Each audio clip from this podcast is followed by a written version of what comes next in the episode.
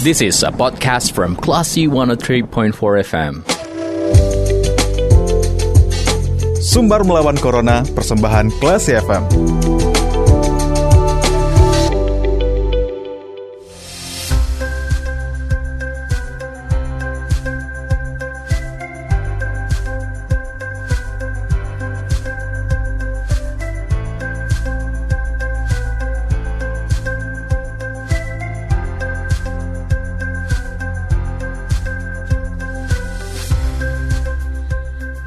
For Class FM, this is the actual radio. Classy People, saatnya Anda mencermati sumber melawan Corona. Sore hari ini bersama saya Yuri Edelin. Dan kita sudah terhubung bersama Direktur LBH Padang, yaitu Bu Indira Suryani. Kita akan ngobrol mengenai SP3 dana COVID. Nah, bagaimana tanggapan sejumlah aktivis? Kita langsung sapa. Halo, selamat sore Bu. Sore. Selamat sore, apa kabar? Alhamdulillah sehat-sehat, Muni. Iya, alhamdulillah ya.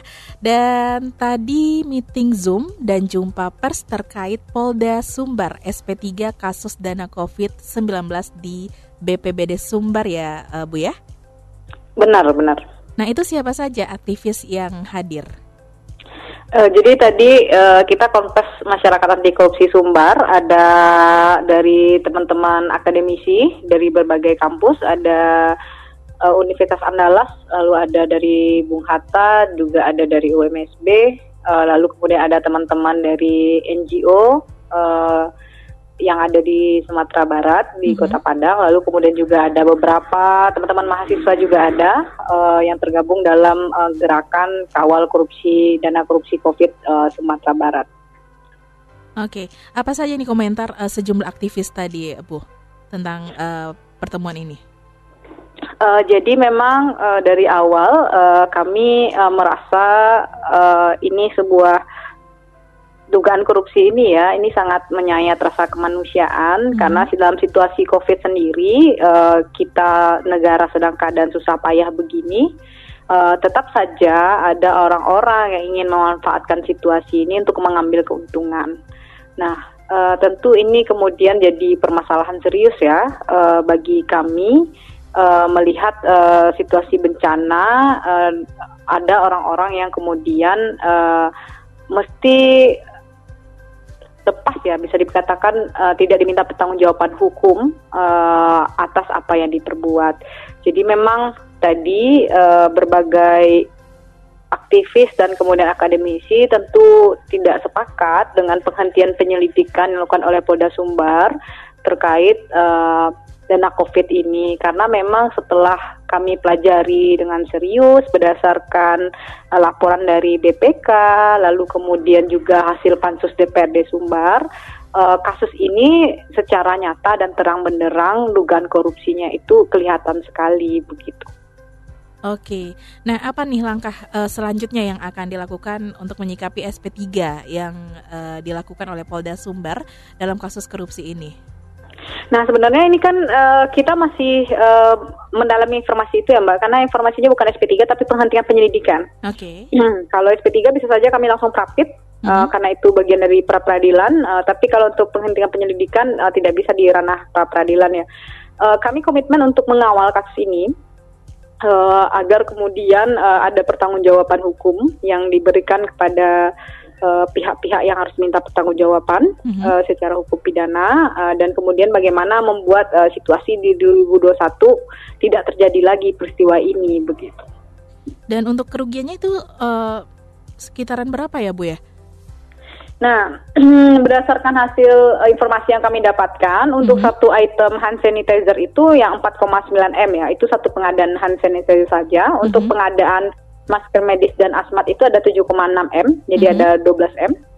Uh, ketika kita mendapatkan informasi dan bisa saja uh, nilai kerugian negara ini setelah diperiksa uh, oleh uh, BPK makin bertambah. Okay. Karena itu baru dua item yang kemudian diperiksa, belum item-item yang lain. Baik, berarti masih ada kemungkinan uh, akan ditemukan item-item yang lain ya? Iya, kami yakin seperti itu karena kan awalnya baru 4,9, ternyata diteliti lagi yang untuk pengadaan masker medis dalam smart itu ternyata ada 7,6 juga. Nah, hmm. bisa saja kami yakin dan percaya di item berikutnya uh, mungkin saja ini akan bertambah. uh, uh, kerugian negara di sini begitu karena kan dana covid itu cukup besar Ya. Mbak, di APBD Provinsi Sumbar karena refocusing anggaran semua kan untuk uh, penanganan covid. Iya, betul. Nah, apa nih yang akan dilakukan oleh eh, Kepala BPBD Sumbar? Nah, kami sebenarnya eh, merasa begini, eh, penghentian penyelidikan oleh Polda Sumbar ini syarat kejanggalan ya. Karena misalnya logika yang dibangun oleh Polda eh, ketika mengembalikan kerugian negara, uang eh, yang menjadi temuan BPK itu dikembalikan 4,9 M, lalu kemudian eh, menghapus tindak pidana terhadap eh, penghapus eh, pertanggungjawaban pidana, tentu itu sebenarnya tidak benar ya secara hukum gitu. Di pasal 4 Undang-Undang Nomor 31 Tahun 99 tentang pemberantasan tindak pidana korupsi mengatakan bahwa pengembalian kerugian keuangan negara atau perekonomian negara tidak menghapuskan dipidananya pelaku tindak pidana. Nah, ini kan sudah jelas di pasal 4 itu. Walaupun kemudian ada pengembalian, Mhm, itu tidak menghapus pertanggungjawaban hukum pidana. mhm. Nah, itu yang kemudian menurut kami eh, logika hukum yang digunakan oleh Polda sangat bermasalah sekali. Yang berikutnya, memang kami tidak sepakat ya yang kemudian eh, mengatakan bahwa eh, situasinya 60 hari ketika pengembalian itu dalam masa 60 hari maka eh, itu tidak bisa dibebankan pidana karena itu tidak ada eh, dalam aturan hukumnya yang kami temukan bahwa ketika dikembalikan dalam 60 hari itu kemudian tidak bisa diproses hukum itu tidak ada sama sekali pasal itu Mhm. dan termasuk juga sebenarnya di surat edaran Mahkamah Agung nomor 4 tahun 2016 untuk pengembalian kerugian negara dalam waktu 60 hari itu tidak berlaku bagi terdakwa yang bukan pejabat gitu. Jadi kalau kasus dana Covid ini kan pengadaannya dilakukan oleh pihak swasta ya. Iya. Ini kan swasta yang yang kemudian eh, karena ada aliran dana ke swasta, lalu swasta eh, melakukan eh, dugaan korupsi begitu ya, terduga korupsi. Jadi itu tidak berlaku bagi swasta sebenarnya.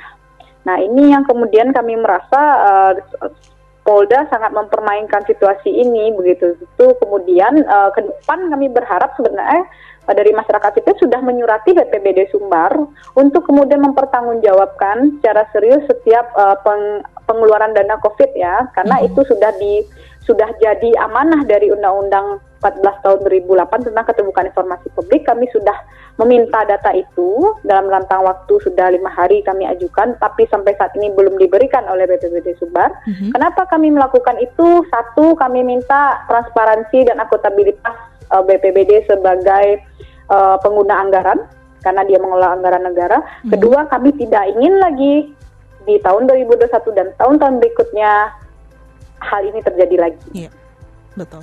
Dan dari eh, ombudsman sendiri itu terkait kasus eh, pemberhentian ini, apa yang dilakukan dari pihak eh, ombudsmannya eh, sendiri? Nah, jadi saat ini kami sedang mempelajari beberapa informasi-informasi penting ya, Kak. Pertama, informasi yang ingin kami dapatkan adalah ada apa dengan Polda Sumbar? Kenapa kemudian eh, tiba-tiba menghentikan eh, perkara ini? Eh, apa kemudian konflik kepentingannya? Eh, lalu kemudian eh, yang tentu saja kami akan eh, menelusuri lebih lanjut soal ini eh, dengan mengumpulkan data-data dan pengumpulan informasi. Uh, kemudian hal yang kemudian kami merasa penting adalah bagaimana kemudian melihat juga ada keteledoran dari Bank Nagari sebagai BUMD yang kemudian uh, dengan secara serampangan melakukan uh, transaksi non tunai gitu dalam pengadaan hand sanitizer ini gitu. Tentunya kami yakin dan percaya negara tentu saat ini membatasi transaksi tunai dalam peraturan instruksi gubernur pun seperti itu. Kenapa nih tidak dipatuhi oleh uh, BUMD kita atau Bank Nagari begitu. Mhm. Nah berikutnya uh, kami sampai saat ini akan menguji apakah uh, uh, langkah Polda Sumbar itu uh, secara hukum benar apa tidak uh, dan saat ini kami akan meminta informasi terlebih dahulu dan itu akan kami laporkan ke Ombudsman dalam waktu dekat. Oke, baik. Nah, kepala Bank Nagarinya sendiri, eh, mungkinkah ada sudah ada eh, yang diberitahukan apa yang akan dilakukan untuk selanjutnya gitu terkait eh, kasus ini? Ya justru kami merasa heran ya. Uh, uh, sebenarnya ada pertanyaan mendasar begini. Uh, apakah memang Bank Nagari uh, BUMD kita tidak punya SOP soal pembatasan transaksi tunai? Mhm. Ini agak aneh ya. Iya. Uh, justru kami ingin mengklarifikasi ini sebenarnya ke Bank Nagari. Ada apa dengan Bank Nagari begitu? Kenapa uh, lalai sekali, teledor sekali ya? Atau ada sebuah uh, moral hazard di situ? Kami sedang mempelajari itu. Oke, baik. Nah, terakhir Bu, uh, apa nih yang diharapkan untuk uh, Gubernur Sumatera Barat berikutnya? Uh, Gubernur Sumatera Barat sebenarnya begini, uh, rekomendasi BPK sudah sangat jelas uh, mengatakan bahwa uh, Gubernur harus memberikan sanksi terhadap uh, kelaksa BPBD, lalu kemudian ke tim Satgas Covid, lalu kemudian juga ke bendahara pembantu uh, dan uh, dan beberapa item lainnya ya.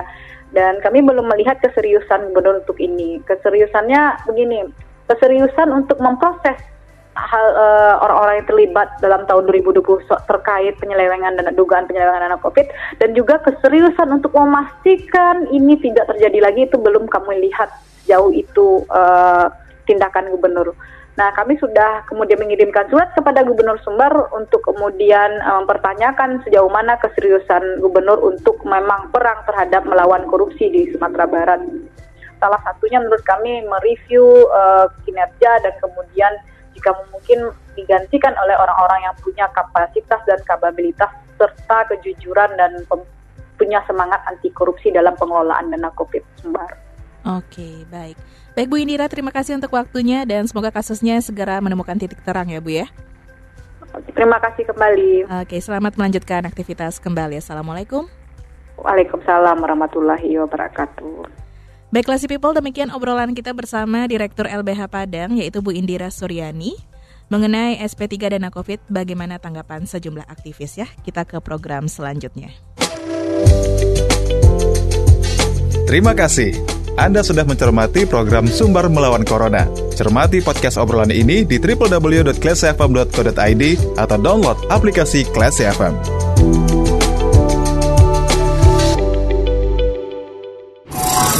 This is a podcast from Classy 103.4 FM.